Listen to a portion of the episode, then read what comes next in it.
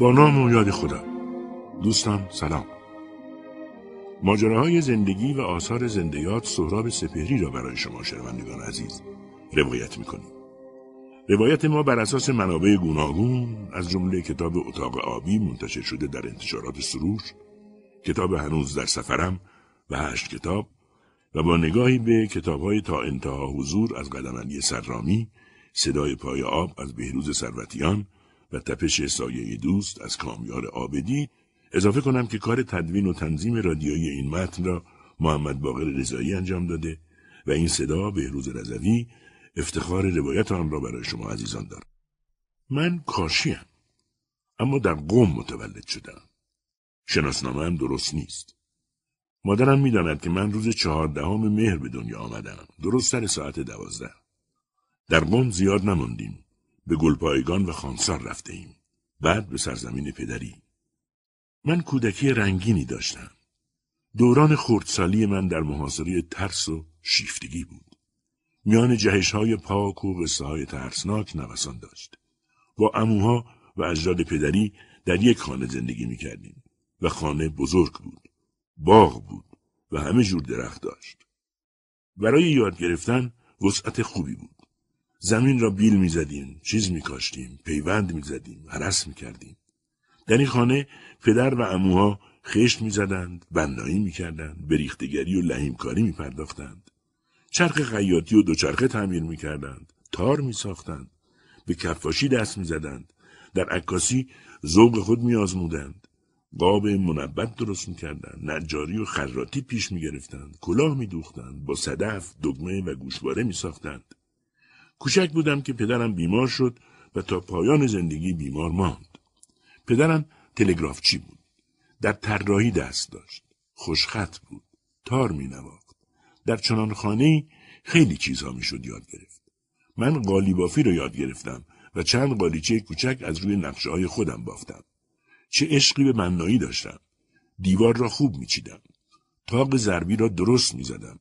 آرزو داشتم معمار بشوم. حیف دنبال معماری نرفتم. در خانه آرام نداشتم. از هرچی درخت بود بالا می‌رفتم. از پشت بام میپریدم پایین. شر بودم.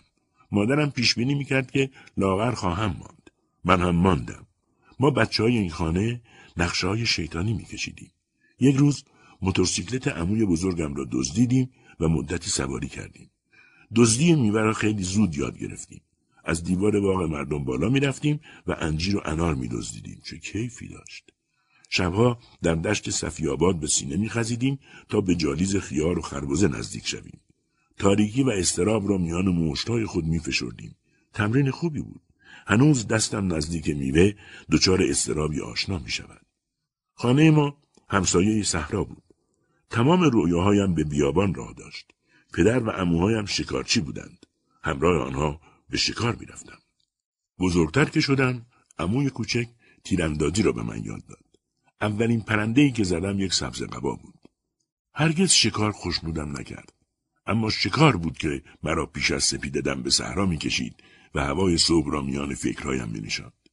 در شکار بود که ارگانیسم طبیعت را بیپرده دیدم و به پوست درخت دست کشیدم در آب روان دست رو شستم و در باد روان شدم. چه شوری برای تماشا داشتم. اگر یک روز طلوع و غروب آفتاب را نمی‌دیدم گناهکار بودم. هوای تاریک و روشن مرا اهل مراقبه بار آورد. تماشای مجهول را به من آموخت. در دبستان ما را برای نماز به مسجد می بردند. بزرگترها می خواندند، من هم می خواندم. تابستان ها به کوپایه می رفتیم. با اسب و قاطر و الاغ سفر می کردیم. در گوشه باغ ما یک طویله بود. چهارپا نگه می داشتیم. پدر بزرگ من یک مادیان سپید داشت. تند و سرکش بود و مرا می ترساند. من از خیلی چیزها می ترسیدم. از مادیان سپید پدر بزرگ، از مدیر مدرسه، از قیافه عبوس شنبه. چقدر از شنبه ها بیزار بودم. خوشبختی من از صبح پنجشنبه آغاز می شد. عصر پنجشنبه تکه ای از بهشت بود. شب که می‌شد در دورترین خوابهایم طعم صبح جمعه را چشیدم. در دبستان از شاگردان خوب بودم. اما مدرسه را دوست نداشتم. خودم را به دل درد می زدم تا به مدرسه نروم. بادبادک را بیش از کتاب درس دوست داشتم. صدای زنجره را به اندرز آقای معلم ترجیح می‌دادم. وقتی که در کلاس اول دبستان بودم یادم هست یک روز داشتم نقاشی می‌کردم. معلم ترکه انار را برداشت مرا زد و گفت همه درسات خوبه تنها عیب تو اینه که نقاشی می‌کنی. و این نخستین پاداشی بود که برای نقاشی گرفتم. با این همه دیوارای گچی و کاهگلی خانه را سیاه کرده سال اول دبستان بود. کلاس بزرگ بود. یک اتاق پنجدری و روشن بود. آفتاب آمده بود تو. بیرون پاییز بود. دست ما به پاییز نمی رسید شکوه بیرون کلاس بر ما حرام بود. سرهای ما تو کتاب بود. معلم درس پرسیده بود و گفته بود دوره کنیم. نمی‌شد سر بلند کرد. تماشای آفتاب تخلف بود. دیدن کاج حیات جریمه داشت. دو نمره کم می‌شد. ما دور تا دور اتاق روی نیمکتها نشسته بودیم. میان اتاق خالی بود و چه پهنهای برای چوب و فلک. تخته سیاه بد جایی بود. زنده نور بود. روی چند شیشه را گرفته بود. نصف یک درخت را حرام کرده بود و تکه از آسمان را. نوشته روی تخت سیاه خوب دیده نمی‌شد. برگ مرگ خوانده می‌شد. همان روز حسن خوب را چوب خوانده بود و چوب خوبی از دست معلم خورده بود. جای من نزدیک معلم بود. پشت میزش نشسته بود و ذکر می‌گفت. وجودش بطلان ذکر بود. آدمی بیرویا بود. پیدا بود زنجره را نمی‌فهمد ختمی را نمی‌شناسد و قصه بلد نیست. در حضور او خیالات من چروک می‌خورد. وقتی وارد کلاس می‌شد ما از اوج خیال میافتادیم. در تن خود حاضر می‌شدیم. پرهای ما ریخته بود. ترکه روی میز ادامه اخلاق معلم بود. بی ترکه شمایل او ناتمام مینمود و ترکه همیشه بود. حضور ابدی داشت. ترکه تنبی ترکه انار بود که در شهر من درختش فراوان بود. ترکه شلاقه پای درخت انار بود. شلاقه ها را می بریدند تا زور درخت را نگیرد. شلاقه گل نمی‌کرد میوه نمی‌داد اما بیحاصل نبود. شلاق می‌شد. در تعلیم و تربیت آن روزگار درخت انار سهم داشت. فراگیری محرک گیاهی داشت. بعدها من هم تنبیه را یاد گرفتم. ترک زدم را در خانه مشق می‌کردم. باغ ما بزرگ بود و جای همه جور مشق. با ترکه پیش یک درخت می‌رفتم و با خشونت می‌گفتم اوضاع طبیعی هندوستان را بگو. و چون نمی‌گفت ترکه بود که می‌خورد. به درخت دیگر می‌گفتم سار را با چه می نویسند؟ گفتی ساد و شلاق بود که می‌زدم. دلم می‌خواست هیچ کدام درس خود را حاضر نباشند. معلم کلاس ما تنبل پسند بود. کن ذهنی جولانگاه سادیسم آموزشی او بود. آن روز سر من در کتاب بود. مثل همه بچه ها ولی درس حاضر نمی‌کردم. از بر بودم. سار از درخت پرید آش سرد شد تا آخر. میان عبارات کتاب هیچ رابطه نبود. کتاب آلبوم پریشانی از کلمات و مفاهیم بود. شبیه مغز منتقد امروز. و چنین بود همه کتاب های درسی ما. ولی ذهن من میان دو جمله پی در پی رابطه ای می جست.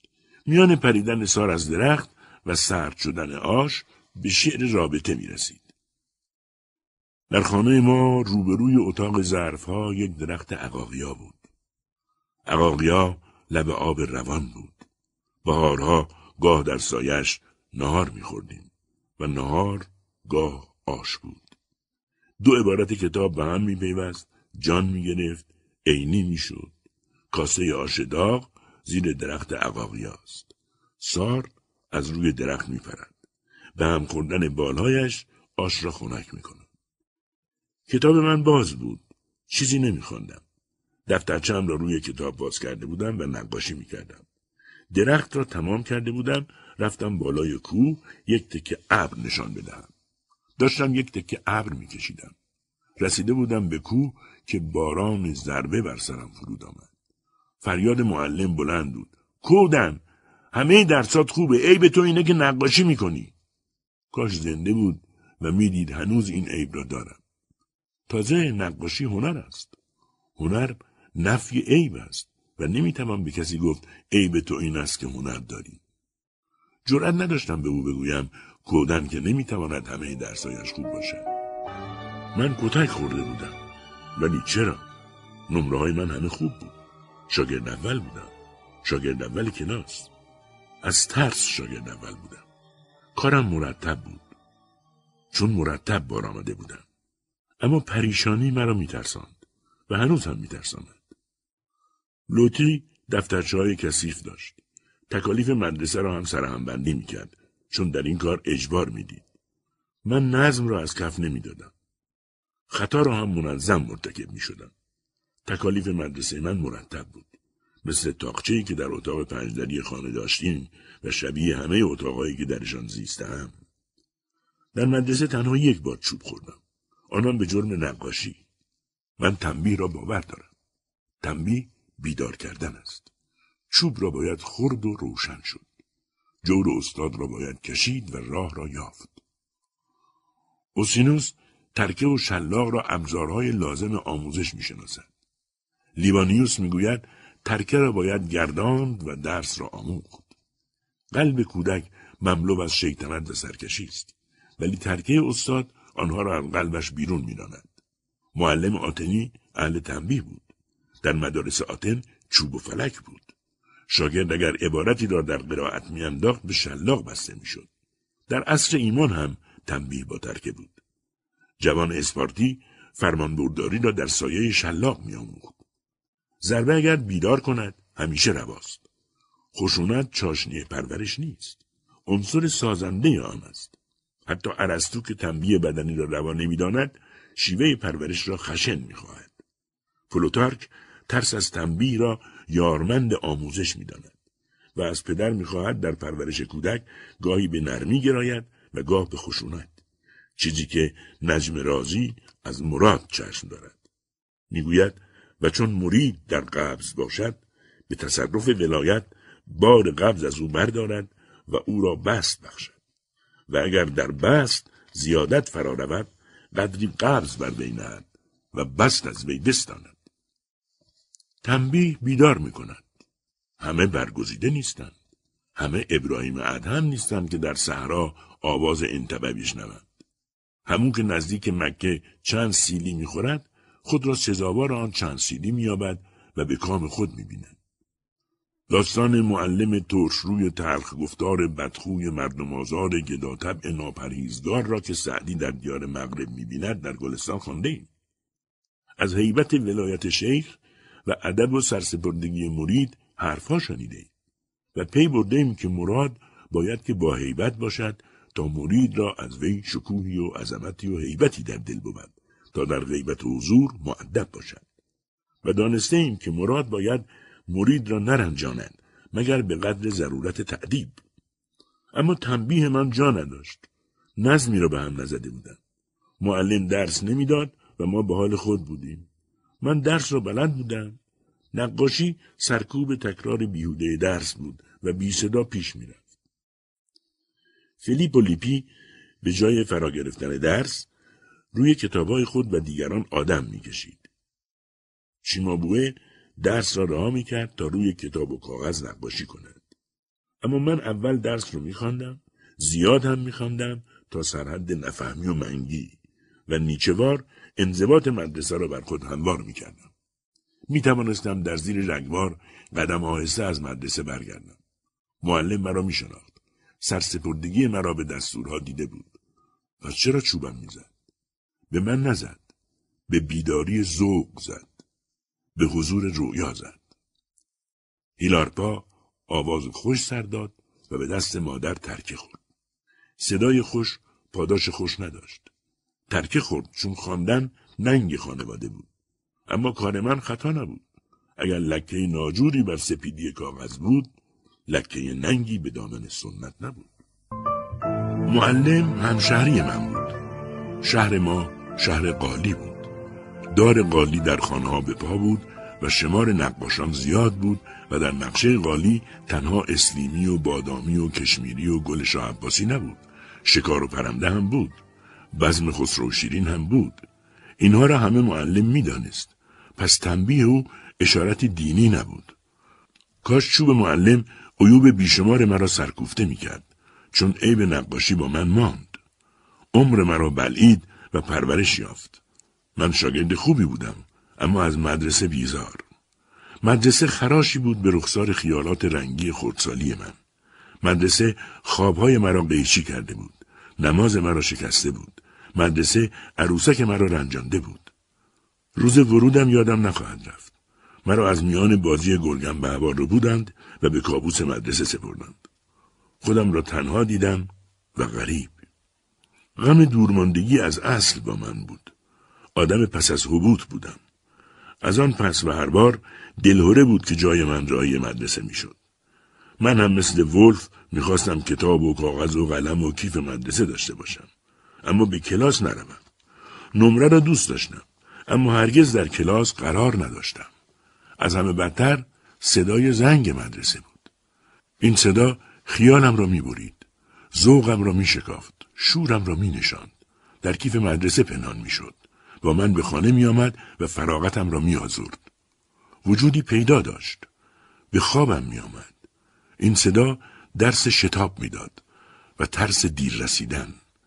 هرگز کافکا به اندازه من این ترس را نچشید. از در و دیوار میشنیدم که مدرسه دیر شد و وای به حالم اگر نرسیده به مدرسه صدای زنگ بلند می‌شد. صبح در برف زمستان هم برابر در بسته مدرسه میماندم تا باز شود. اما سالی یک بار صدای زنگ مدرسه را اشارت خوش بود. پایان آخرین روز سال پیش از تعطیلات بزرگ تابستان. در کلاس های دبستان نقاشی نبود. هر ماده هم که بود بیمعنی بود. معنی کجا و فرهنگ نااهل.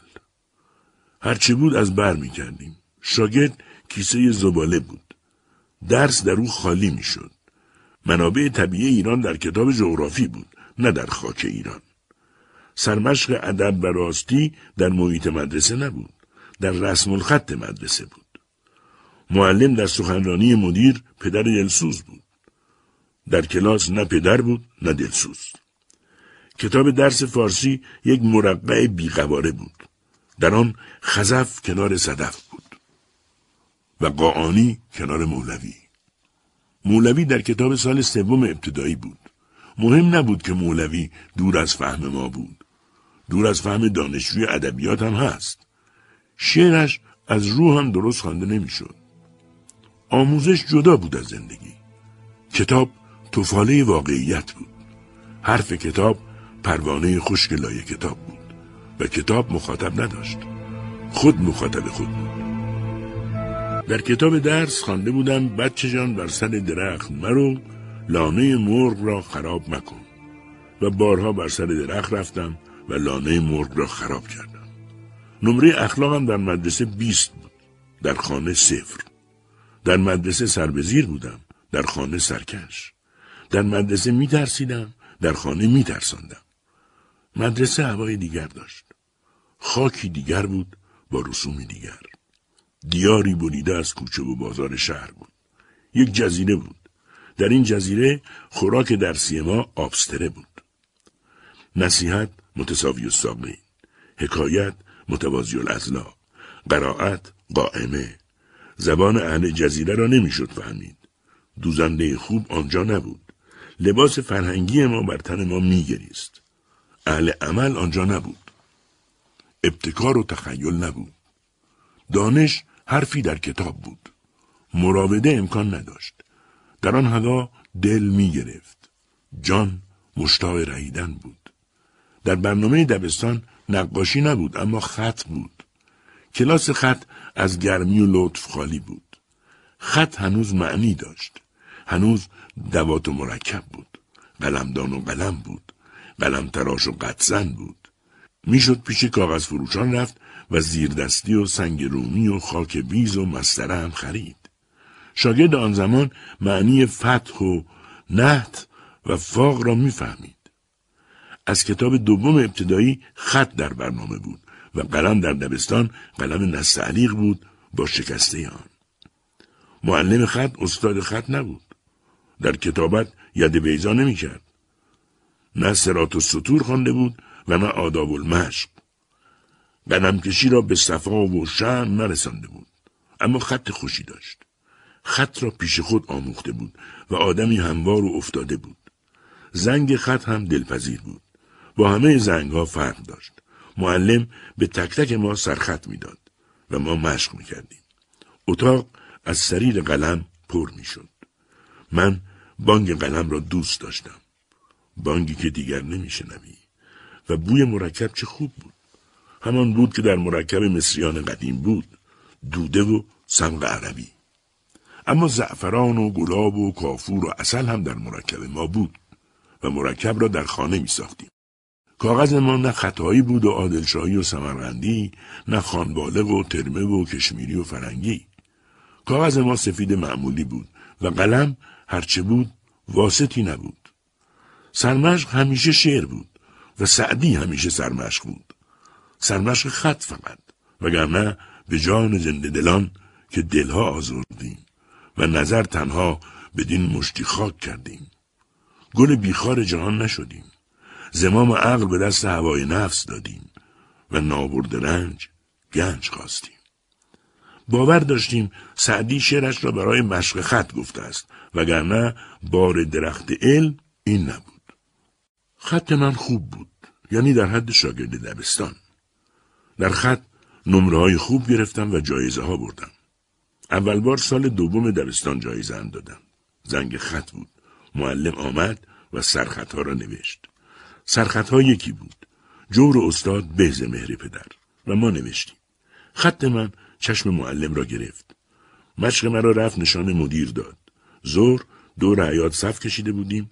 هر روز صف می کشیدیم و به صف راهی خانه می شدیم. حیات مدرسه ما بزرگ بود. در میان یک آبنما داشت. در گوشه چهار باغچه و در باغچه درخت. اگر مدرسه نبود بیشک زیبا بود. هرچه بود زشت و ناپاک و بدبو نبود. آن روز حیات مدرسه بزرگ شده بود. ابعادی دیگر داشت. مدیر آمد کنار اوز ایستاد. نفسها بند آمد. وقتی می آمد صدا می مرد. مظهر علم و سوادش می انگاشتیم و از آدم با سواد ما را ترسانده بودند. با اندام درشت حیبتی داشت. دستش دفترچه بود و دفترچه من بود. شمه از اخلاق و رفتار من گفت. از درس و مشق من. از خط خوب من و خط را بالا گرفت و به هر سو چرخاند تا همه ببینند. و همه دور بودند و هیچ ندیدند. صدایش رسا بود و در سخنوری دستی داشت. مرا صدا زد. اسم من دلهوره در من ریخت. ترسان و پریشان رفتم جلو. با دو دست مرا گرفت از زمین کند و بالای سر برد و گفت ببینید صد گرم بیشتر وزن ندارد و به این خوبی خط می نویسد مرا روی زمین گذاشت و یک مداد دورنگه قرمز و آبی به من جایزه داد و بچه ها کف زدن. اما با وزن من چه کار داشت؟ خوشنویسی ورزیدگی در کاربرد قلم می‌خواهد. ترک آرام و خواب می‌خواهد. صفای دل می‌خواهد. گوشه انزوا می‌خواهد. اما زور زیاد نمی‌خواهد. اندام درشت نمی‌خواهد. اگر خط بیقدر من با وزن اندک من می‌خواند میبایستی بابا شاه اصفهانی رستم می بود و میر اماد کوه احد. دبستان تمام شد خط هم کنار رفت. دیگر مشق نکردیم و سریر قلم نشنیدیم. دوات مرکب خشکید و قلم نی گرمی بازارش شکست. فضیلت خط لای کتاب ها ماند. چیز نویسی جای خوشنویسی را گرفت. جای قلم نی قلم فرانسه آمد. جانشین این یک خودنویس شد آنگاه بلایی نازل شد. اپیدمی خودکار دنیا را گرفت. خودنویس چندان بیگانه نبود. در اختراع آن ابوالعلا ساعد ابن حسن ابن ساعد پیش قدم بود. از مخترعات او قلمی آهنین میانتوهی بود که آن را از مداد پر می کرد و یک ماه به کار می برد. بیان که قلم خشک شود. و این در قرن پنجم هجری قمری بود و ساعد شاعر بود. شاعری بسیار شعر بود. در خودنویس هنوز اشاره ای از قلم و دوات سابق بود. نژادی دورگه داشت. اما خودکار مولودی دیگر بود. و این حدیث همه نو ساخته های زمان ماست. اشارتی معنوی در آنها نمیجوییم. بی تسکیه نفس به خمیرمایه ناپاک دست می‌زنیم. خطر را در نمیابیم. حجوم خودکار ساده نبود. یورش چنگیزی بود. خودکار به همه جا رفت. میان انگشتان خرد و بزرگ جا گرفت. در کیفها منزل کرد. روی میزها حاضر شد. در جیبها مقام گزید. خودکار آمد. قلم و دوات از در رفت خط از اعتبار افتاد زنگ خط از برنامه قلم خورد نوشتن جاپا نهادن شد خط شد همنشین بیغید حرف و کلمه کرسی دیگر جا نداشت صعود و نزول را قاعده نبود هر فره می‌شد نه مرغی باشد و نه خنجری. خط به ضعف و نزول حقیقی خود رسید. خطات امروز خط نویس است. خوشنویس نیست. خوشنویس دیروز مجذوب و اهل حال بود. فانی و درویش بود. از خود گذشته بود. زمان ما درویش ندارد. فانی که هیچ. خوشنویس دیروز از یار و خیش و رفیق می و گوشه انزوا نشیمن می کرد. و چون آشنای دل بود می‌دانست که صفای خط از صفای دل است پس با نفس بد جدل می کرد. خط نویس امروز طاقت مهنت ندارد. با خوشنویس دیروز شوق به مشق بود. و این شوق آنقدر بود که شبهای تابستان از اول شب تا صبح در محتاب نشسته مشق جلی می‌کرد. خطنویس این روزگار را ریاضت برازنده نیست. یاقوت هر ماهی دو مصحف تمام می نمود. مولانا معروف یک روزه چهار هزار و پانصد بیت در کمال لطافت و نزاکت تمام می کرد. خطات پیشین به خط مهر می برزید. با حرفه یکی می شد. کمال خود در کمال حرفت خود می جست. در کتاب هر حرفی پخته می آمد. اگر نزول مجازی و قوت و سطح و ضعف در حرف که کمال صورت می گرفت ذوق کاتب شنیده می‌شد که کافی نوشتم که به تمام عالم می ارزد. خوشنویسانی دیروز از نزدیکان شعر بودند و خود چه بسا شعر می سرودند، سازی می نواختند، آوازی سر می دادند، دانش و ادب می آموختند. حافظ قرآن بودند و از همه بالاتر باری به دوش خط بود. کتابت. کتابت کاری بود میان کارها. سرگرمی نبود. خط در متن زندگی نشسته بود. خود جای خود پر می‌کرد. به سردر خانه جلا می‌داد. رونق هویت می‌شد.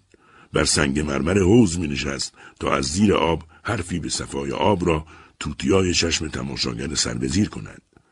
بر پیشتاق امارت کتیبه می‌شد و باران اشارات بر سر اهل امارت میریخت تا از غبار عادت به درآید کتابه می‌شد بر گنبد مسجد و بر خشت و آجر پوشش راز میریخت نگاه خاکی را به بالا میکشاند. حریم عبادت را در حریم معنی می‌گرفت. نوشته می‌شد بر سنگ مزار تا دریچه باشد به حرمت خاک و دعوتی به ترک. خط در کتاب بود به صفحه کاغذ بود پیک مفاهیم بود و رسول معانی.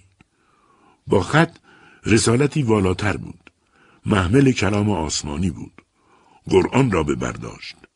به روزگار ما خطاتی سرگرمی است. بر پیشانی خط تراوت اکنون نیست. با خط نه کتابی می کنند نه کتابه ای. خط رمز عبادت ندارد. چون کتابت مونس طاعت نیست. خط نه از سر نیازی به هم می رسد نه در پی دردی نه از زیادت شوری. و خط نویسانی دیدیم که بیهودگی پیشه خود دریافتند و از سر تلخی اسمت خط دریدند. کاغذ را رها کردند و بر بوم نقاشی نوشتند و نوشته را به قاب آراستند و با خود به تماشاگاه همگان بردند و این چونین حیای همیشگی صنعت به باد رفت حرف از خودکار می‌زدیم خودکار از شعن قلم کاست و دوات را نفی بلد کرد. اما این همه ماجرا نبود. خودکار آفتی شد و به جان مداد افتاد. با خودکار مرسیه مداد نوشته شد. مداد یار دیرینه ما بود. صده ها دست افزار نوشتن بود. میان خودکار و مداد تفاوت بسیار است. مداد را نرمی بود. خودکار را درشتی است. مداد با سپیدی کاغذ الفت می گرفت. خودکار به پاکی کاغذ چیرگی می جوید. آن را شرم و حیا برازنده بود. این را پرده دری در خور است. هنجار مداد انتظایی بود. روش خودکار عینی است. مداد سیاه سیاه و سفید را در خود داشت. خودکار سیاه را جز سیاهی نیست. آن را حضوری منفعل بود. این را ظهوری فعال. مداد اگر به خطا می‌رفت امکان محو خطا بود. خودکار اگر بلغزد لغزش به پایش نوشته است. مداد خود نمی نمود. خودکار می فریبد و نقاش بیخبر این روزگار مداد را فرو گذاشت و خودکار را برگرفت تا افزار طراحی کند. در دبستان که بودیم از بخت بلند هنوز خودکار نبود. هنوز قلم ماژیک این وقاحت رنگین پیدا نشده بود تا با شیون خود بر زمزمه مداد رنگی پرده کشد. با ما مداد بود و مداد رنگی. آهستگی آن بود و سازش این. زنگ نقاشی در مدرسه نبود و غم نبود. در خانه کارم کشیدن بود. با مداد به دیوار سپید هشتی حیات پایین صورت میکشیدم. با زغال به آجرفرش خطایی حیات با گچ به کاگل تیره دیوار با چاقو به تنه روشن سپیدار.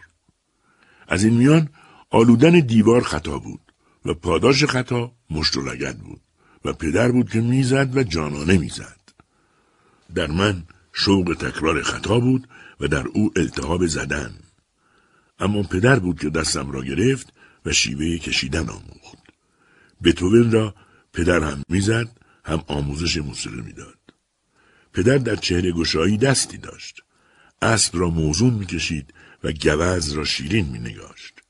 گیاهش همواره گل داشت. آدمش همیشه رزمنده بود. رستمش پیروز ازلی بود و سهرابش شکسته جاودان. برای خود طرح منبت میریخت و برای مادر نقشه گلدوزی. خط را هم پاکیزه می نوشت. گفتم که ته باغ ما یک سرطویله بود. روی سرطویله یک اتاق بود. آبی بود. اسمش اتاق آبی بود. می گفتیم اتاق آبی. سرطویله از کف زمین پایین تر بود. آنقدر که از دریچه بالای آخرها سر و گردن مالها پیدا بود. راهرویی که به اتاق آبی می‌رفت چند پله می‌خورد. اتاق آبی از صمیمیت حقیقت خاک دور نبود. ما در این اتاق زندگی می‌کردیم. یک روز مادرم وارد اتاق آبی می شود. مار چنبر زدهی در تاقچه می بیند. می ترسد. آن هم چقدر. همان روز از اتاق آبی کوچ می کنیم. به اتاقی می رویم در شمال خانه. اتاق پنجدری سپید. تا پایان در این اتاق می مانیم و اتاق آبی تا پایان خالی می افتد. مادر حق داشت به شمال خانه کوچ کند. هیچ کس مار اتاق آبی را نکشت. مار در خانه ما زیاد بود. گنجی در کار نبود. من همیشه برخورد با مار را از پیش حس کردم. از پیش بیدار شدم. وجودم از ترس روشن شده است. می‌دانم که هیچ وقت از نیش مار نخواهم مرد. در میگون یادم هست روی کوه بودیم. در کمرکش کوه می رفتیم. یک وقت به وجودم هشداری داده شد. رفتم به بر بچه ها بگویم که در سر پیش به ماری می رسیم. آنکه جلو می رفت فریاد زد مار. و یک وقت دیگر در آفتاب صبح کنار دریاچه تار روی سنگی نشسته بودم. نگاهم بالای زرین کوه بود. از زمین غافل بودم. به تماشا مکسی داده شد. پیش پایم را نگاه کردم. ماری میخزید و می‌رفت. کاری نکردم. من در همان خانه کاشان که بچگیم آنجا تمام شد خیلی مار دیدم. یک روز نزدیک اتاق آبی بودم. گنجشکی غوغا کرد. سر چینه بلند خانه که از گلوله های هواخواهان نایب حسین روزن روزن بود ماری میخزید. به لانه گنجشکی سر زده بود. بچه گنجش را بلعیده بود. خواستم تلافی کنم تیرکمان دستم بود. نشانگیری هم حرف نداشت. اما هر چه زدم نخورد و مار در شکاف دیوار تمام شد. نباید به روی مار نشانه رفت. آن همه مار دیدم هرگز نکشتم. نتوانستم. نزدیک تنده زیر درختای توت یک مار جعفری دیدم. ایستادم. نگاه کردم تا لای علفها فراموش شد. اما چیزی که ندیده بودم یک روز نزدیک سرطویله دیدم. دو مار به هم پیچیده. جرأت کشتن در ترس من گم بود. من بچه بودم. هرکول ده ماهه بود که با هر دست یک مار خفه کرد. من هرکول نبودم. خواستم با ترکهی که دستم بود جفت را بکوبم ترسیدم. اگر ضربه من نگیرد آن وقت چه می شود؟ دویدم تا اتاق سر حوزخانه در آن طرف باغ. عموی کوچک را صدا کردم. تفنگ دلول سرپور خود را برداشت و با من تا سرطویله دوید. مارها را دیدیم. عمویم نشانه رفت. قوس و قضای کودکی من در بیرحمی فضای خانه ما آب می‌شد. عمویم معنی دو مار به هم پیشیده را بلد نبود. نه از اساتیر خبر داشت و نه تاریخ ادیان خوانده بود. نمی‌دانست که برخورد با دو کبرای به هم آمیخته برای هندوی جنوب چه معنی بلندی دارد. تا ببیند خود را کنار می‌کشد دستها را به هم میپیوندد زانو می‌زند و دعایی می‌خواند. هندی آمیزش دو حیوان را گرامی میدارد. امویم اینها را نمی‌دانست. از رابطه مار و آب و باروری خبر نداشت. نخوانده بود که در کیمیاگری دو ماره به هم پیوسته گوگرد و جیون در راه خلق کیمیا یونانی ها به مار نیروی شفابخش نسبت می‌دهند لیگورها با مقایسه مار و جویبار به باروری فکر می کنند. مار سر به دم رسانده زندگی بیفساد معنی می دهد. نوآغازی همیشگی همه چیز. مار بزرگ درختها را پاس می دهد. امو گوته را نمی شناخت. مار سبز را نخوانده بود. خزنده ای که سنگای طلایی می بلعد و تابان می شود. از مار آتشین هم حرفی نشنیده بود. نمی‌دانست برای نمایش حرکات موجدار خزش مار چه سرمشقی است. به روی حیوانی نشانه رفته بود که مسیح مروجین خود را وامی دارد از او سرمشق بگیرند. آنکه اهل باطن است باید پوست بیاندازد تا فرزند خرد شود. کاش خبر داشت که دانشمندان مصری در برادری مار هم سازند و اینکه مار در دانش قرون وسطا چه مقامی دارد. امویم به این حرفا کاری نداشت. با تفنگ ساچمهی خود نشانه رفت. سر یکی از مارها از تن جدا شد. مار دیگر سوا شد و پا به فرار گذاشت و از در سرتوینه به صحرا گریخت. لاشه را بردیم پای درخت توت شمیرانی چال کردیم. سال بعد درخت غرق میوه بود. در باغ ما هر وقت ماری کشته می‌شد سهمی به درختی می رسید. نیروی مار در تن گیاه میدوید. این اعتقاد از راه دور می آمد. میان مار و باروری پیوند است. خانه ما نمونه کوچک کیهان بود. مادر دشمن مار بود. مار را باید کشت. حرفش کفرآمیز هم می‌شد. خدا بیکار بود این جونور را خلق کرد. مادر که نواده لسان الملک است زبان آداب مذهبی و اساتیر را بلد نبود. از پراداکیشنا حرفی نشنیده بود. برایش نگفته بودند که زن هندی شیر و تخم مرغ و موز برای کبرا می‌برد تا کبرا باران بیاورد و رونق کارها و شفای بیماری پوست و باروری. مادر من نیازی نداشت. پنج شکم زاییده بود. زیادم بود. مادر به اتاق آبی آمد و ما رفتیم. دیگر در اتاق آبی فرش نبود. صندوق مخمل نبود. لاله و آینه نبود. هیچ چیز به خالی اتاق چنگ نمی‌زد. اتاق آبی خالی بود. می‌شد در آن به آرامش در تهی رسید. هیچ کس به اتاق آبی نمی‌رفت. من می‌رفتم. اتاق آبی یک اتاق معمولی نبود. مغز معمار این اتاق در ناخودآگاهی گروهی نقش ریخته بود. خواسته بود از تضادهای درونی بگذرد و به تمامی خود برسد. اتاق آبی ما چارگوش بود. اما تاق ضربی آن مدور بود. از تو گوشه های سقف زیر گشبوری محو بود. اتاق آبی یادآور خانه تقویم است و کائنات را در خود دارد. قاعدهش مربع است که نماد زمین است و بامش به شیوه آسمان گرد است. سنتز زمان و مکان است. هرم خئوپس هم هر دو استعاره زمان و مکان را در بر دارد.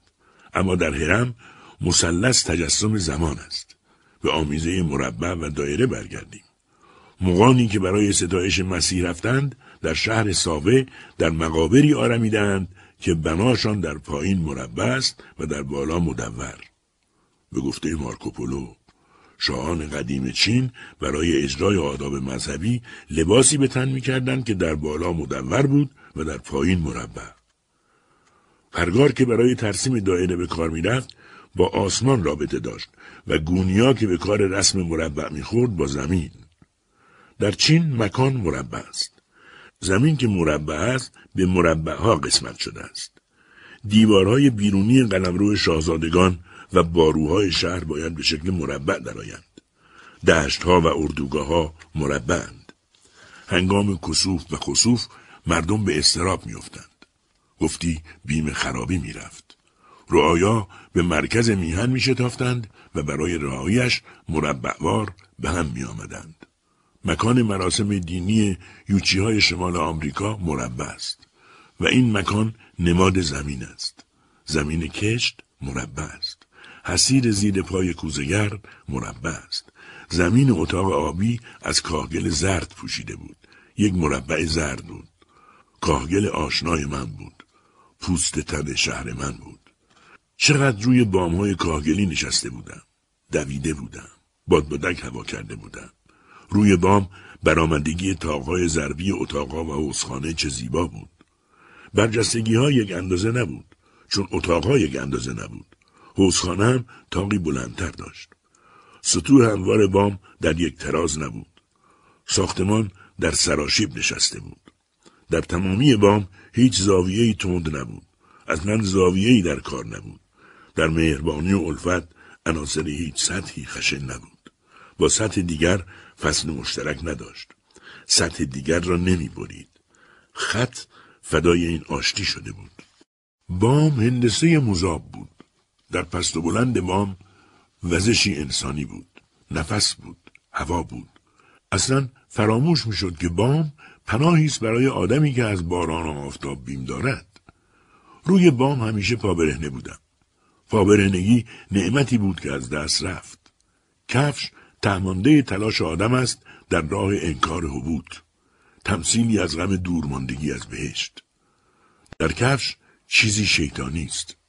هم همه ایست میان مکالمه سالم زمین و پا. من اغلب پا برهنه بودم و روی بام همیشه زیر پا زبری کاگل جواهر بود. ترنم زبر بود. حالا هم زبری آن روزای کاگل پایم را بلغلک می‌دهد. تن بام زیر پا میتپید. بالا می‌رفتم. پایین میآمدم. روی برامندگی های دلپذیر می نشستم و سر می خوردم. در حرکاتم زمان نبود. بودن جلوتر از من بود. زندگی نگاهم می‌کرد و گیجی شیرین بود. شبهای داغ تابستان وقتی که خداگاهی آدم زوب می‌شد روی بام میخوابیدیم و در پشه بند. دورور را آب میپاشیدیم. بوی کاگل تا ته خوابهایم میدوید. دبستان به سر رسید. به دبیرستان پانهادم. راه من از خانه به سوی دیگر می‌کشید. از کوچه هایی میگذشت تا به مدرسه می‌رسید.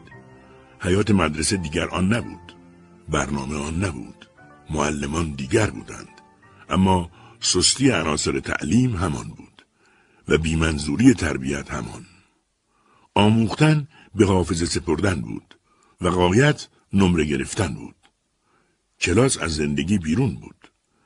در زنگ فیزیک ارشمیدس با ما بود. در حوز خانه ما با ما نبود. تنها سود درس شیمی ما سود سوزان بود.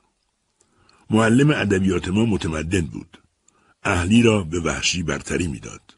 کتاب فارسی کتاب اخلاق بود. تکایی از بزرگان ادب فارسی در آن بود. اما دست کوتاه شاگرد دبیرستان کجا و دامن بلند مصنوی پسرکان بیخبر کجا و طرف خبرهای تسکرت الاولیا هرگز به معنی عزت نفس و همت عالی و خرد و اخلاص پی نبردیم و کتاب سال اول چلتکی بود. اینجا تعریف شمشیر بود به جای ستایش بمب اتمی. شمشیر پاسبان ملک است و نگاهبان ملت و تا بی نبود هیچ ملک راست نیستد. چه حدها و سیاست به وی توان نگاه داشت. و آنجا ستایش آشتی همه به صلح گرای و همه مدارا کن. این سو حدیث به هم رسیدن مور و زنبوری بود که اشارات عطار از ما پوشیدند و آن سو شرح دیدار ابو سعید و بو علی که نه حرف دقیق این را فهمیدیم نه سخن نازک آن را. یک جا فریدون بانگ می‌زد قناعت مقتضای طبع بهایم سرفکنده است و جای دیگر انوری آواز می‌داد ای نفس به رسته قناعت شو کانجا همه چیز نیک ارزان است. این طرف از حرف بدآواز امیر از خنده بی خود می‌شد و آن طرف از ستایش جاهلی افلاتون میگریست. جایی پشه ای از چناری کوپیکر پوزش می‌خواست که ما را از کارش خنده می‌گرفت و جایی گنجشکی در آشیان لکلک خانه میساخت که ما را دل بر اشتباهکاری او میسوخت.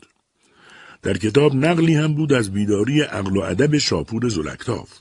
سرشاری هوش وی بدان پایه بود که دریافت اگر بر رودی دو جسر کنند رفت آمد مردمان روانی بیشتر خواهد داشت تا یک جسر کنند. و پیش از او همه مدبران قوم را آن مایه نبود که چون این تدبیری بیاندیشند و روزی هم در کلاس بودیم دبیر ادب هم بود و تکه از محمد اوفی در میان بود در زم خیانت ما سر در کتاب داشتیم و دبیر بلند می‌خواند و به دین جا رسید که خیانت در نوشتن صورت جنایت دارد تا خردمندان را معلوم شود که خیانت و جنایت هر دو یکیست. بلند شدم و اجازه خواستم. گفتم چنار و خیار هم در نوشتن مانند همند پس باید هر دو یکی باشند که دبیر از جا در رفت و مرا از در بیرون راند. اما اوفی در کلاس ماند. اگر خط در برنامه نبود رسم و نقاشی بود. نقاشی فکر و ذکر من شده بود. هر فراغتی را نقاشی گرفته بود. تازه مداد کنته آمده بود. عاشق این مداد بودم. سیاهیش خیلی بود. شیرین سایه می‌زد. و سایه سبک ملایمت می گرفت. مدادم را دست کسی نمی‌دادم. پنهانش می کردم. شبهاش زیر بالشم می نهادم. در باغ ما فراوان درخت بود اما درخت نقاشی من همتا نداشت. نمونهش در باغ نبود. خورشید من خورشید همه نبود. با خورشید گشبری زیر بخاری قرابت داشت. کوه نقاشی من کوه خیال بود. حرفی با کوه سدندانه نداشت. در کلاس هم هنرآموزی شیوه ساده داشت. معلم از روی لوح خاطر خود نقشی به تخته سیاه می‌زد و ما از روی نقش لوح خاطر او نقشی به صفحه کاغذ می‌زدیم. نشان سنت هنروری در این شیوه عیان بود. از بخت بلند آموزش هنر فرنگی نشده بود. نه از طبیعت بیجان سخن می‌رفت و نه از بیرنگ حرفی به میان بود. خورده اگر می‌شد گرفت از شیوه نبود. زنگ نقاشی دلخواه و روان بود. خشکی نداشت. به جد گرفته نمی‌شد. خنده در آن روا بود. معلم دور نبود. صورتک به رو نداشت. بالایش زیر هجاب علم حصولی پنهان نبود. ساد معلم ما بود. آدمی افتاده و صاف. سالش به چهل نمی رسید. رفتارش بی دست و پایی او را می نمود. سادگیش وی را به لغزش سوق می‌داد. اگر شاگردی چادر شبی کنجاله برای او می برد هدیه می گرفت. نه آنکه رشوه ستان باشد. شرمش بود احسان کسی رد کند و شاگرد از در براند. و اگر در امتحان نمره خوب بر ورقه شاگرد رقم می‌زد عطایش را عوض می‌داد. سوادش را مایه نبود. در دانش نقاشی پیاده بود. شبیه کشی نمی‌دانست. دقایق فن نمی‌دانست. کارش نگار نقشه غالی بود و در آن دستی نازک داشت. نقشبندیش دلگشا بود و رنگ را نگارین میریخت. آدم در نقشش نبود و بهتر که نبود. در پیچ و تاب عرفانی اسلیمی آدم چه کاره بود؟ حضورش الفت عناصر را می شکست. در گام رنگی غالی نوت خارج بود. بی آدم آدمیت غالی افزون بود. در هنر حضور نادیدنی آدم خوشتر. معلم ما مرغان را گویا می‌کشید و گوز را رعنا رقم می‌زد خرگوش را چابک میبست سگ را روان گرته میریخت اما در بیرنگ اسب حرفی به کارش بود. و مرا حدیثی از اسب پردازی معلم در یاد است. سال دوم دبیرستان بودیم. اول وقت بود و زنگ نقاشی ما بود. در کلاس نشسته بودیم و چشم به راه معلم. ساد آمد. برپا شدیم و نشستیم. لوله کاغذ زیر بغل داشت. لوله را روی میز نهاد. نقشه قالی بود و لابد نه تمام بود. معلم را عادت بود که نقشه نیمه کاری با خود به کلاس آورد. و کارش پیوسته همان بود. به تخته سیاه با گچ طرح جانوری میریخت. ما را به رونگاری آن مینشاند و خود به نقطه چینی نقشه خود مینشست. جانور رامپنجه او سگ بود. سگ همیشه گریزان بود و همیشه به چپ میدوید رو به در کلاس. گفتی از ما میرمید و کنایه در آن بود از خستگی ساد از معلمی. شگفت نبود اگر سگ را قرار نبود. مردم شهر من سگازاری خوش داشت. سگ را که می‌دید سنگ از زمین بر می گرفت. در کوچه ها سگ برجا دیده نمی‌شد و چشم معلم هم به فرار سگ خو کرده بود. معلم پای تخته رسید. گچ را گرفت، برگشت و گفت خرگوشی می‌کشم تا بکشید. شاگردی از در مخالفت صدا برداشت. خرگوش نه. و شیطنت دیگران را برانگیخت صدای یکیشان برخاست خسته شدیم از خرگوش از سگ دنیا پر حیوان است از ته کلاس شاگردی بانگ زد اسب. و تنی چند با او هم صدا شدند. اسب اسب. و معلم مشوش بود. از در ناسازی صدا برداشت. چرا اسب؟ به درد شما نمی‌خورد. حیوان مشکلی است. پی بردیم راه دست خودش هم نیست. و این بار اتاق از جا کنده شد. همه با هم دم گرفتیم. اسب اسب. که معلم نهره کشید. ساکت. و ما ساکت شدیم. و معلم آهسته گفت باشه اسب می‌کشم. و طراحی آغاز کرد ساد هرگز جانوری جز از پهلو نکشید خلف صدق نیاکان هنرور خود بود و نمایش نیمروخ زندگان رازی در برداشت و از سر نیازی بود اسب از پهلو اسبی خود به کمال نشان می‌داد انتظاع ماهیت خود می نمود. نمایش جاندار از روبرو پابند زمان کردن اوست. پرنده از روبرو نزدیک و عینی است. پرنده اکنون است. کشش به سوی زمان دارد. پرنده نیمرخت از زمان رو گردانده است. صورت ازلی پرنده است. ما چشم به راه آخر کار و با خبر از مشکل ساد. سراپایش از درماندگیش خبر می‌داد. اما در نماند. گریزی رندانه زد که به سود اسب انجامید. شتابان خطهایی در هم کشید و علفزاری ساخت و حیوان را تا ساق پا به علف نشاند. شیطنت شاگردی گل کرد. صدا زد حیوان مچپا نداره، سم نداره و معلم که از مخمسه رسته بود به خونسردی گفت در علفه. اسب معلم هنجاری بد نداشت. آن مایه جان نداشت که اگر بر دیوار طویل کشیده شود اسبی دیگر زندهش پندارد و بر او لگت بپراند. اما از شیوه از پردازی مکتب صفویه بویی داشت. معلم ناتوانی خود پشت علف پنهان کرد. اما در این کار یگانه نبود. بیشمارن هنرورانی که لنگی کار خود در پس هجابی نهفتند. فیلیپولیپی از شمار آنان یکیست. وی به خواهش کارلو مارسوپینی پرده تاجگذاری مریم را بساخت. کارلو او را بیاگاهانید که خام دستیش در پرداختن دست زبان خردگیران را گشوده است. و این گوش زد نقاش را بران داشت که از آن پس در پرده ها دست ها را در تای جامه نهان کند و یا به حیله دیگر پنهان دارد. معلم نقاشی مرا خبر سازید که شاگرد وفادار حقیرت هر جا به کار صورتگری در میماند چاره درماندگی به شیوه معلم خود می‌کند ده ساله بودم که اولین شعرم را نوشتم هنوز یک بیت آن را به یاد دارم ز جمعه تا سهشنبه خفته نالان نکردم هیچ یادی از دبستان. اما تا هجده سالگی شعری ننوشتم. این را بگویم که من تا هجده سالگی کودک بودم. من دیر بزرگ شدم. دبستان را که تمام کردم، تابستان را در کارخانه ریسندگی کاشان کار گرفتم. یکی دو ماه کارگر کارخانه شدم. نمی‌دانم تابستان چه سالی ملخ به شهر ما هجوم آورد. زیانها رساند. من مأمور مبارزه با ملخ در یکی از آبادی ها شدم. راستش را بخواهید حتی برای کشتن یک ملخ هم نقشه نکشیدم. وقتی میان مزاره راه می‌رفتم سعی می‌کردم پا روی ملخها نگذارم.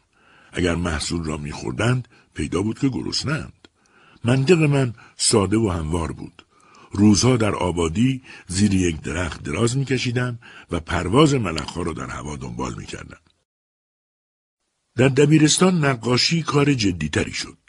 زنگ نقاشی نقطه روشنی در تاریکی هفته بود.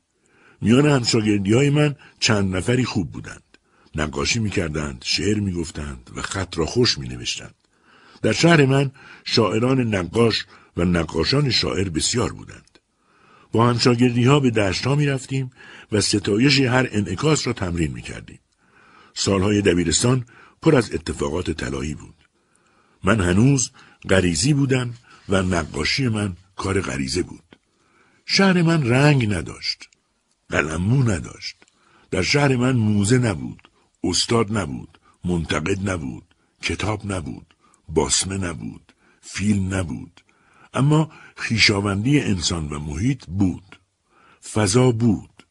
تجانس دست و دیوار کاهگلی بود. تراوت تجربه بود. می‌شد پای برهنه راه رفت و زبری زمین را تجربه کرد. می‌شد با خشت دیوار خو گرفت. معماری شهر من آدم را قبول داشت. دیوار کوچه همراه آدم راه می‌رفت و خانه همپای آدم شکسته و فرتوت می‌شد. همدردی ارگانیک داشت. شهر من الفبا را از یاد برده بود اما حرف می‌زد. جولانگاه غریه بود نه جای قدم زدن تکنیک. در چنین شهری ما به آگاهی نمی رسیدیم. اهل سنجش نمی شدیم. شکل نمی دادیم. در حساسیت خود شناور بودیم. دل می باختیم، شیفته می شدیم و آنچه می اندوختیم پیروزی تجربه بود. سالهای دبیرستان که سرآمد آمدم تهران و رفتم دانشسرای مقدماتی. به شهر بزرگی آمده بودم. اما امکان رشد چندان نبود. در دانشسرا نان سیاه میخوردیم، ورزش می‌کردیم و آهسته از حوادث سیاسی حرف می‌زدیم. با چقدر خامی. محیط شبانه روزی ما جای جدال بود و درسهای خشک و انضباطی بیرونق. ما جوان بودیم و خام و آسی. چند نفری گرد هم آمده بودیم با نقشه های شیطانی. چه آشوبی به پا می کردیم. اگر از سهم زغال سنگ ما میکاستند شبانه قفل انبار را میشکستیم و میزهای تحریر را از زغال میانباشتیم یا تخته قفسه ها را به آتش بخاری می سپردیم. شبهای تعطیل که از شبانه روزی در می آمدیم اگر دیر برمیگشتیم و در بسته بود از دیوار داخل می شدیم. دانسترا که تمام شد و من به کاشان برگشتم دوران دگرگونی ها آغاز شد. خانه قدیمی از دست رفته بود. اجداد پدری درگذشته بودند و اموها در خانه های جدا میزیستند. خانواده من هم در خیابانی که به ایستگاه راهن می‌رفت روزگار میگذراند.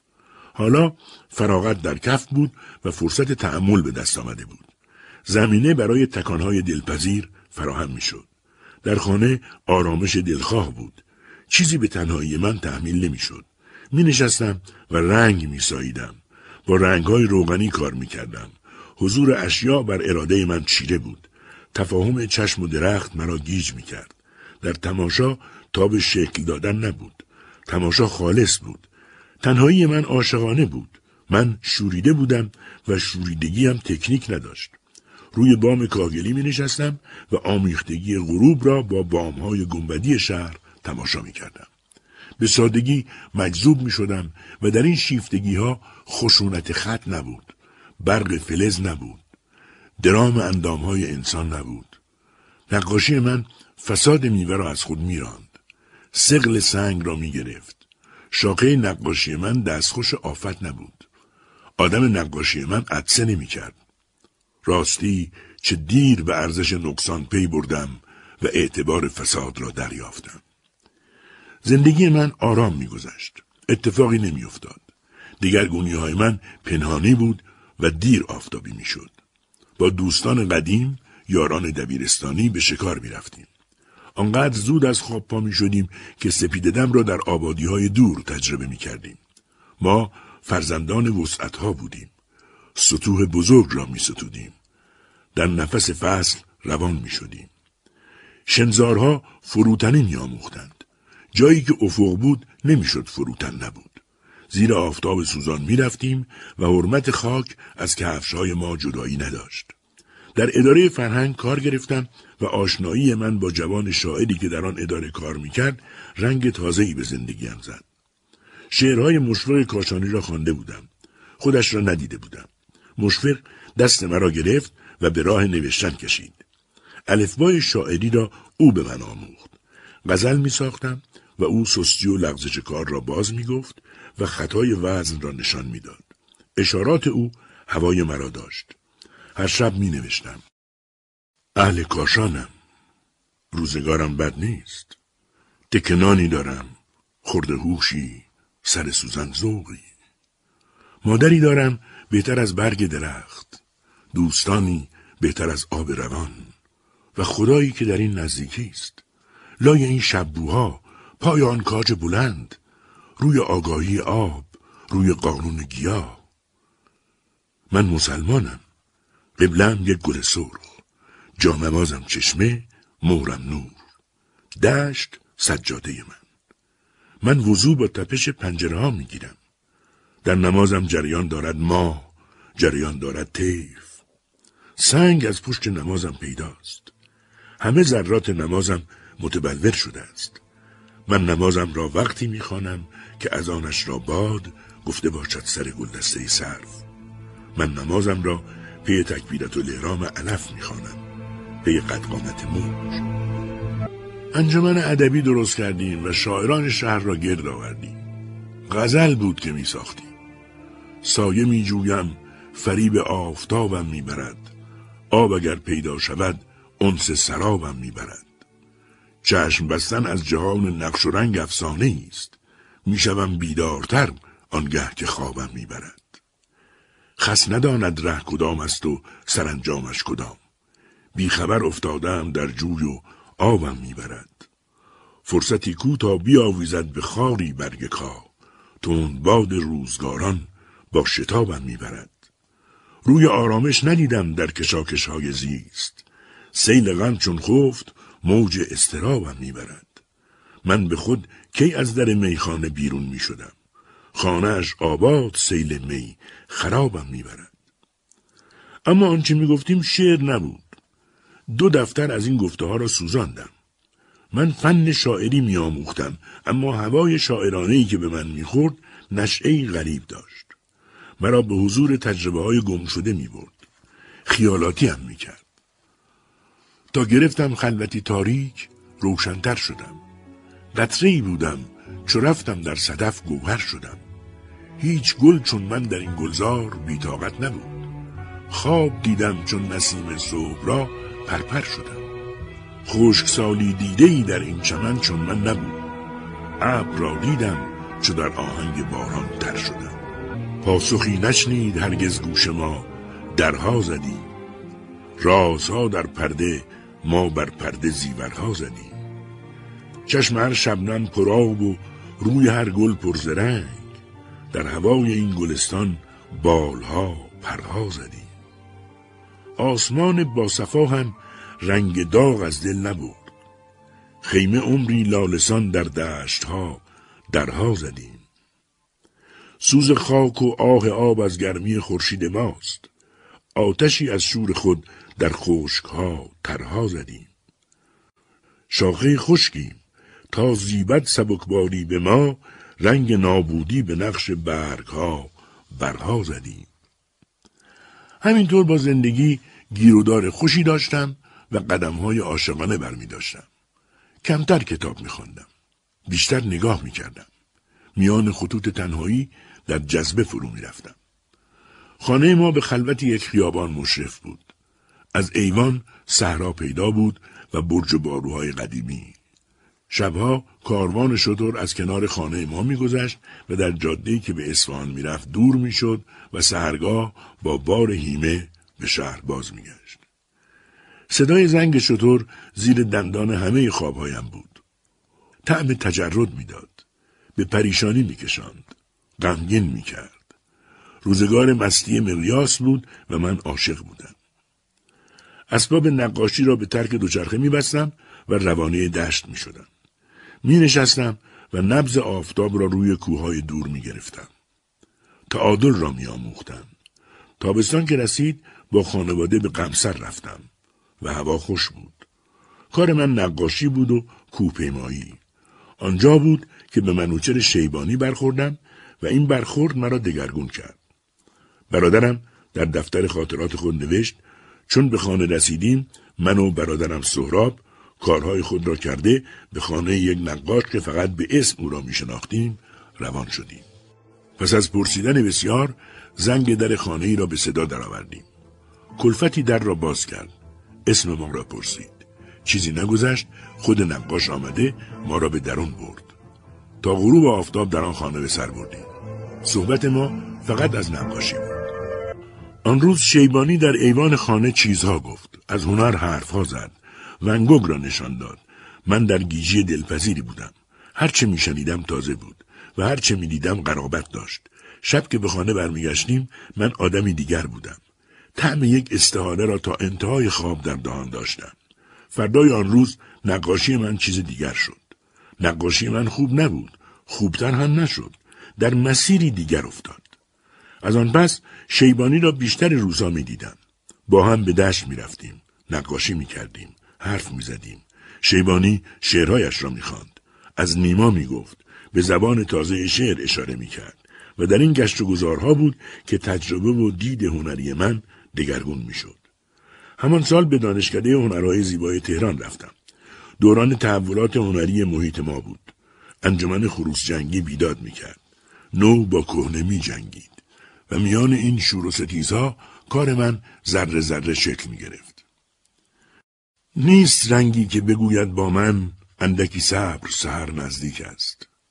هر دم این بانگ برارم از دل وای این شب چقدر تاریک است خنده ای کو که به دل انگیزم قطره ای کو که به دریا ریزم صخره ای کو که بدان آویزم مثل این است که شب نمناک است دیگران را هم غمهاست به دل غم من لیک غمی غمناک است.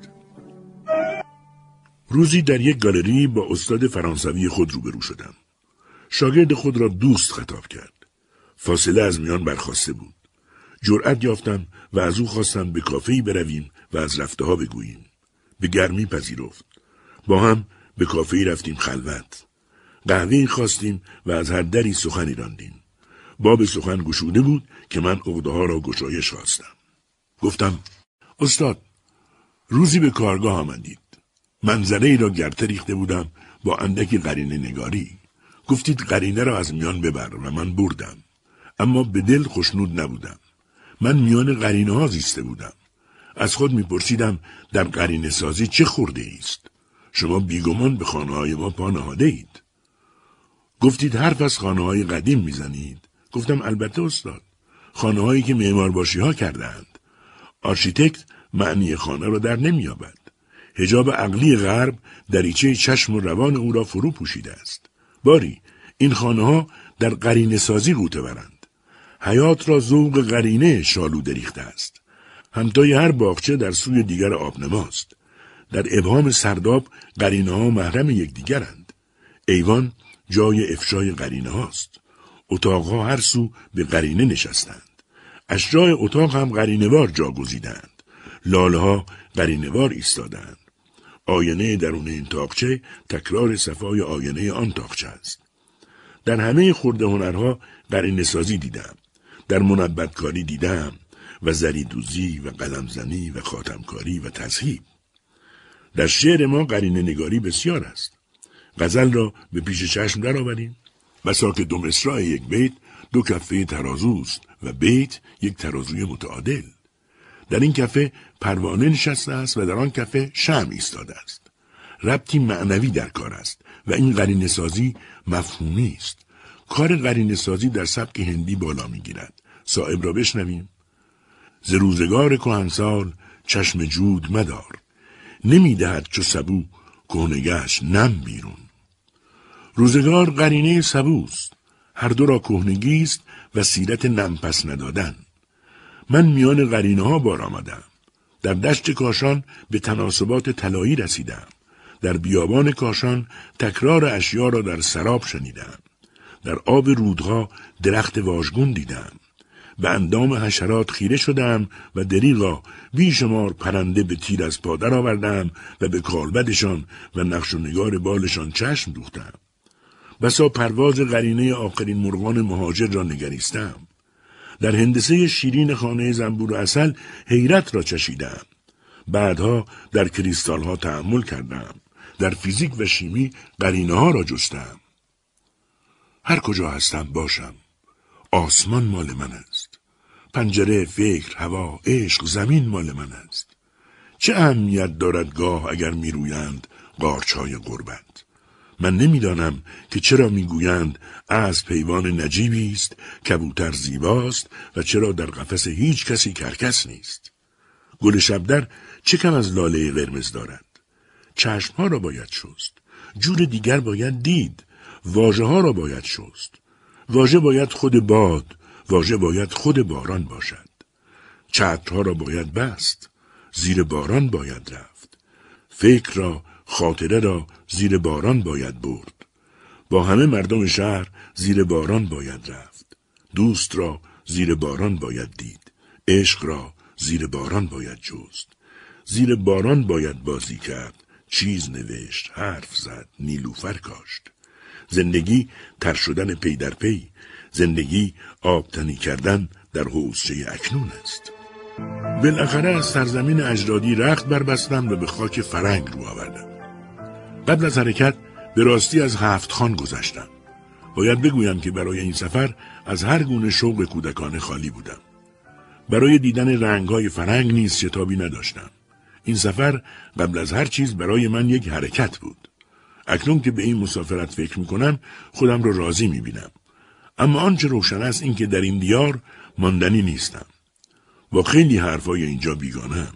ولی میدانی می‌توان از خیلی حرفها دور بود. می‌توان نسبت به آنچه در محیط میگذرد بی ماند. می‌توان در خلوت خود ماند و در خود نگریست. شاید این حرفها به نظر رنگ رو رفته میآید اما این چیزی است که به چشم من حقیقت دارد. نمی‌دانم در روم چه میگذرد اما در این پاریس در کنار چیزهای با ارزش ابتزال فراوانی به چشم می‌خورد زندگی من در اینجا ناهموار است آنگونه که باید فرصت کار و مطالعه ندارم از خود می‌پرسم برای چه ماندم چه چیز می‌تواند به طرزی انگیزه ماندن من شود که همه ناهمواری ها را بر خود هموار کنم به راستی هیچ برای من دیگر در باغ سبز وجود ندارد اما چیزی که هست این که زمین و آسمان آنجا بیشتر با من آشناست. از اینجا می‌روم تا نخست خانوادهام را ببینم. قیافه پدرم برای من از هر حقیقتی والاتر است. سیمای مادرم برای من از هر شعری بزرگتر است. آه من به رشته های بسیاری پیوستم اما این پیوستگی به زندگی من معنی می‌دهد. از این پیوستگی هرگز ننالیدم. بسیاری این رشته ها را گسستند. بگذار بگذارند. رهایی من در بند ماندن است. می‌روم تا کنار خودم تنها بمانم. تنها بیاندیشم. تنها احساس کنم. زندگی در این طرفها خلوت آدم را آشفته می کند. شایدم این من هستم که شایستگی یافتن گوشه آرامی را ندارم. به هر حال در اینجا احساس می کنم چیزی را از دست دادم. من به دنبال این چیز گم شده می روم. من همهش در آن دیار هستم. چه کنم؟ من زندگیم را بر سنگ و گیاه آن سرزمین لغزاندم. تپشهایم را به آب و گل آن هدیه کردم. هرگز نمی‌توانم نگاهم را از دور افتاده ترین خار بیابانش بازپس بگیرم. بیابان گفتم و درد خود را تازه کردم. در پاریس بیابان نیست. این را همه می‌دانند. اما همه نمی‌دانند که من اگر مدتی بیابان نبینم دق می‌کنم. این را با که بگویم که تماشای سراسر موزه لوور برای من ارزش نیمروزی را ندارد که در یکی از دشتهای آن دیار در سایه یک درختی نشسته بودیم و عظمت چشمانداز ما را از میان به در برده بود. در این لحظه میاندیشم چقدر آدمها بیراهه می‌روند. از کنار گل بی می میگذرند. می‌روند تا شعر گل را در صفحه یک کتاب پیدا کنند و بخوانند. روبروی زندگی نمی تا مشاهده کنند. برای همین است که حرفها به دل نمی نشیند. برای همین است که در شعرها شوری نیست. در نقاشی ها جوشش زندگی گم شده. چرا نگویم که من صدای قورباغه را در بهار بر بسیاری از آهنگها برتری می‌دهم میدانی ما را ترساندند ما را آموختند وگرنه چرا میترسیم بگوییم اگر پای سنجش به میان آید اثری که صدای قورباغه در ما می‌گذارد شاید همتراز تأثیر ژرف در این برخوردها در زندگی ما باشد. من به پایان سفر نزدیکم. سفر اروپا را می‌گویم. به زودی در کوچه پس کوچه های آشنا سبز خواهم شد. چرا نگویم اندیشه این که به زودی سر از آفتاب ایران به در خواهم آورد به من دلگرمی می‌دهد. من می‌روم تا به من آن دیار بپیوندم. میدانی این طرفها جای ما نیست. شب آرامی بود. می‌روم در ایوان تا بپرسم از خود زندگی یعنی چه؟ مادرم سینی چای در دست گل لبخندی چید هدیهش داد به من خواهرم تکه نانی آورد آمد آنجا لب پاشوی نشست پدرم دفتر شعری آورد تکیه بر پشتی داد شعر زیبایی خواند و مرا برد به آرامش زیبای یقین با خودم می‌گفتم زندگی راز بزرگی است که در ما جاری است. زندگی فاصله آمدن و رفتن ماست. رود دنیا جاری است. زندگی آبتنی کردن در این رود است. دست ما در کف این رود به دنبال چه میگردد؟ هیچ. زندگی وزن نگاهی است که در خاطره ها میماند شاید این حسرت بیهوده که بر دلداری شعله گرمی و امید تو را خواهد کشت زندگی درک همین اکنون است زندگی شوق رسیدن به همان فردایی است که نخواهد آمد تو نه در دیروزی و نه در فردایی ظرف امروز پر از بودن توست. شاید این خنده که امروز دریغش کردی آخرین فرصت همراهی با امید است. زندگی یاد غریبی است که در سینه خاک بر جا میماند. زندگی سبزترین آیه در اندیشه برگ. زندگی خاطر دریایی یک قطره در آرامش رود. زندگی حس شکوفایی یک مزرعه در باور بذر.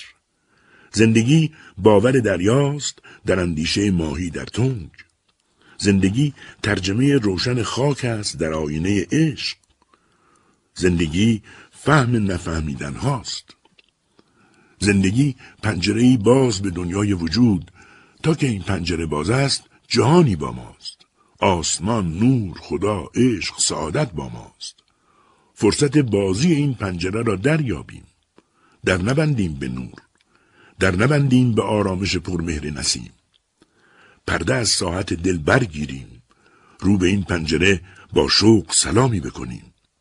زندگی رسم پذیرایی از تقدیر است. وزن خوشبختی من وزن رضایتمندی است. زندگی شاید شعر پدرم بود که خواند. چای مادر که مرا گرم نمود. نان خواهر که به ماهی ها داد. زندگی شاید آن لبخندی است که دریغش کردیم. زندگی زمزمه پاک حیات است میان دو سکوت. زندگی خاطره آمدن و رفتن ماست. لحظه آمدن و رفتن ما تنهایی است. من دلم می‌خواهد قدر این خاطره را دریابی من در این سفر به شدت ماندم. آن هم در این شهر بی پرنده و نادرخت. هنوز صدای پرنده نشنیدم. چون پرنده نیست صدایش هم نیست. در همان امیرآباد خودمان توی هر درخت نارون یک خروار جیک جیک بود. مادرم می‌گفت قارقار برای بعضی از دردها خاصیت دارد. توی این شهر نمی شود نرم بود و حیا کرد و تهمیت گفت. نمی شود تربچه خورد. میان این ساختمان های سنگین تربچه خوردن کار جلفی است. من دیر یا زود باید برگردم. هوای اینجا با من سازگار نیست. دست من نیست. نمی‌توانم با در و دیوارهای ناآشنا خوب بگیرم. از کوچه و خیابان که میگذرم مردمان هیچ. حتی میپندارم که درختها می‌دانند رهگذری بیگانم در گلدان اتاق من چند شاخه شکوفه دار گوجه است. پیوند من با این شکوفه های زودرس کمی پیچیده است. برابر آنها یک تماشاگر بیغلقش نیستم. خیال من این شاخه ها را می‌برد و در حیات های ایران به درختی پیوند می‌زند تا تماشای من رمز خودش را بگیرد. من روی همه نقشه های ناشناس رنگ آشنای خودم را می‌زنم و فضای گمشده ای را گرد همه چیز میپراکنم. من باید به آنجا که تماشاگر ساده و یک روی بودم برگردم و برمیگردم. آمدم از ره به رویم در چو کس نکشود رفتم. گرم پیکر آمدم افسرده تار و پود رفتم. جای آسودن چون اول ره روان رنگ سفر به. آمدم از ره نشست رو غبارالود رفتم. ساحل هستی نبرد از یاد من موج عدم را. گرز دریا آمدم دریا طلب چون رود رفتم. بر سبک خیزان سیه زندان هستی تنگ آمد. روزنی گر یافتم بیرون از آن چون دود رفتم. در خور ماندن نداند هیچ روشن دل جهان را. شب نمی بودم که هم دیر آمدم هم زود رفتم. بینشان زین ره نشاید رفت از این منزل شتابان. تا غبار کاروان در راه پیدا بود رفتم. من همیشه فکر کردم روزی خواهد رسید که من قرار بگیرم. در سر جایم باشم. آن وقت خواهم توانست روشن باشم. دقیق باشم. و بستگی خودم را با دوستان به آن نهایت دلپذیر و کمیاب برسانم. من سر جایم نیستم ولی کار می‌کنم و هر روز کار می‌کنم. در این سفر به خاک تازهی پا گذاشتم. اینجا اندازه ها فرق می کند. آدم میان ابعاد دیگری است. من این فرهنگ را نمی شناسم. اینجا چیزی است که باید فهمید و از آن گذشت. باید جوید و سهم عمده آن را توف کرد. به این فرهنگ نمی‌توان لبخند زد. آن رگه های ظریف که در هنر قسمتی از اروپا آدم را تا شوق و دردمندی می‌برد اینجا نیست. اینجا کمال نیست. من سمت این فرهنگ را نمی‌شناسم. باور کن آرزو داشتم در اینجا یک نفر را بشناسم که به درخت، به گل و آب نگاه کند. مثل اینکه در زندگی این آدمها این چیزها جز زینت نیستند. بدون شک این مردم هم به درخت و گل آب نگاه می کنند. اما این تماشا اصیل نیست. می بینند و می گذرند. ما می بینیم و غرق می شویم. باید برگشت و به همان زندگی آشنا ادامه داد. آنجا احساس هست و همین یکی خود خیلی حرف است. چند شب پیش در باغ تویلری می گشتم. محتاب بود. هر منظره که به نظرم گیرا می آمد مرا از پاریس دور می کرد. و من خودم را در یکی از مناظر ایران تصور می کردم. ممکن است بگویند ما دچار درد غربت شده ایم. بگذار بگویند. اشک میبارم بیا این ابر باران را ببین. دشت تر را دیده ای دریای دامان را ببین. تار و پود گلشن از آهنگ من آتش گرفت. سوز بنگر، ساز بنگر، پرده جان را ببین. طرح خاموشی فکن تا وارهی کم کم زرنگ پرده بردار از نگاه و نقش ایوان را ببین. نیست در دنیای پیدا جلوگاه راز عشق. دیده را بر هم گذار و یار پنهان را ببین. جلوه معنی کند روشندلان را محو شرق. دیده شبنم شو و خورشید رخشان را ببین. باد وحشت می رو باید نقش پا ای بی خبر چند گامی همراه ماش و بیابان را ببین. رو صفای خیش را ای دل ز آب دیده جوی. ابر می بیا صحرای خندان را ببین.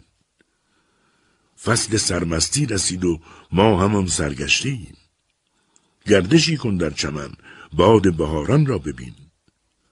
هستی ما مشت خاکی تیره و سرگشته بود. گردباد تار گردالود گردان را ببین. یادآوری کنم که سهراب در اواخر اون سال 58 برای درمان سرطان خون به خارج از ایران رفت. اما نتیجه نگرفت. به ایران که برگشت متاسفانه اول اردیبهشت سال 59 در بیمارستان پارس تهران جان به جان آفرین تسلیم کرد. او را به کاشان بردند و در صحن امامزاده سلطان علی ابن محمد باقر علیه السلام به خاک سپردند. اما همانطور که واضح است یاد و نام او برای همیشه زندگی می کند. یادش گرامی باد.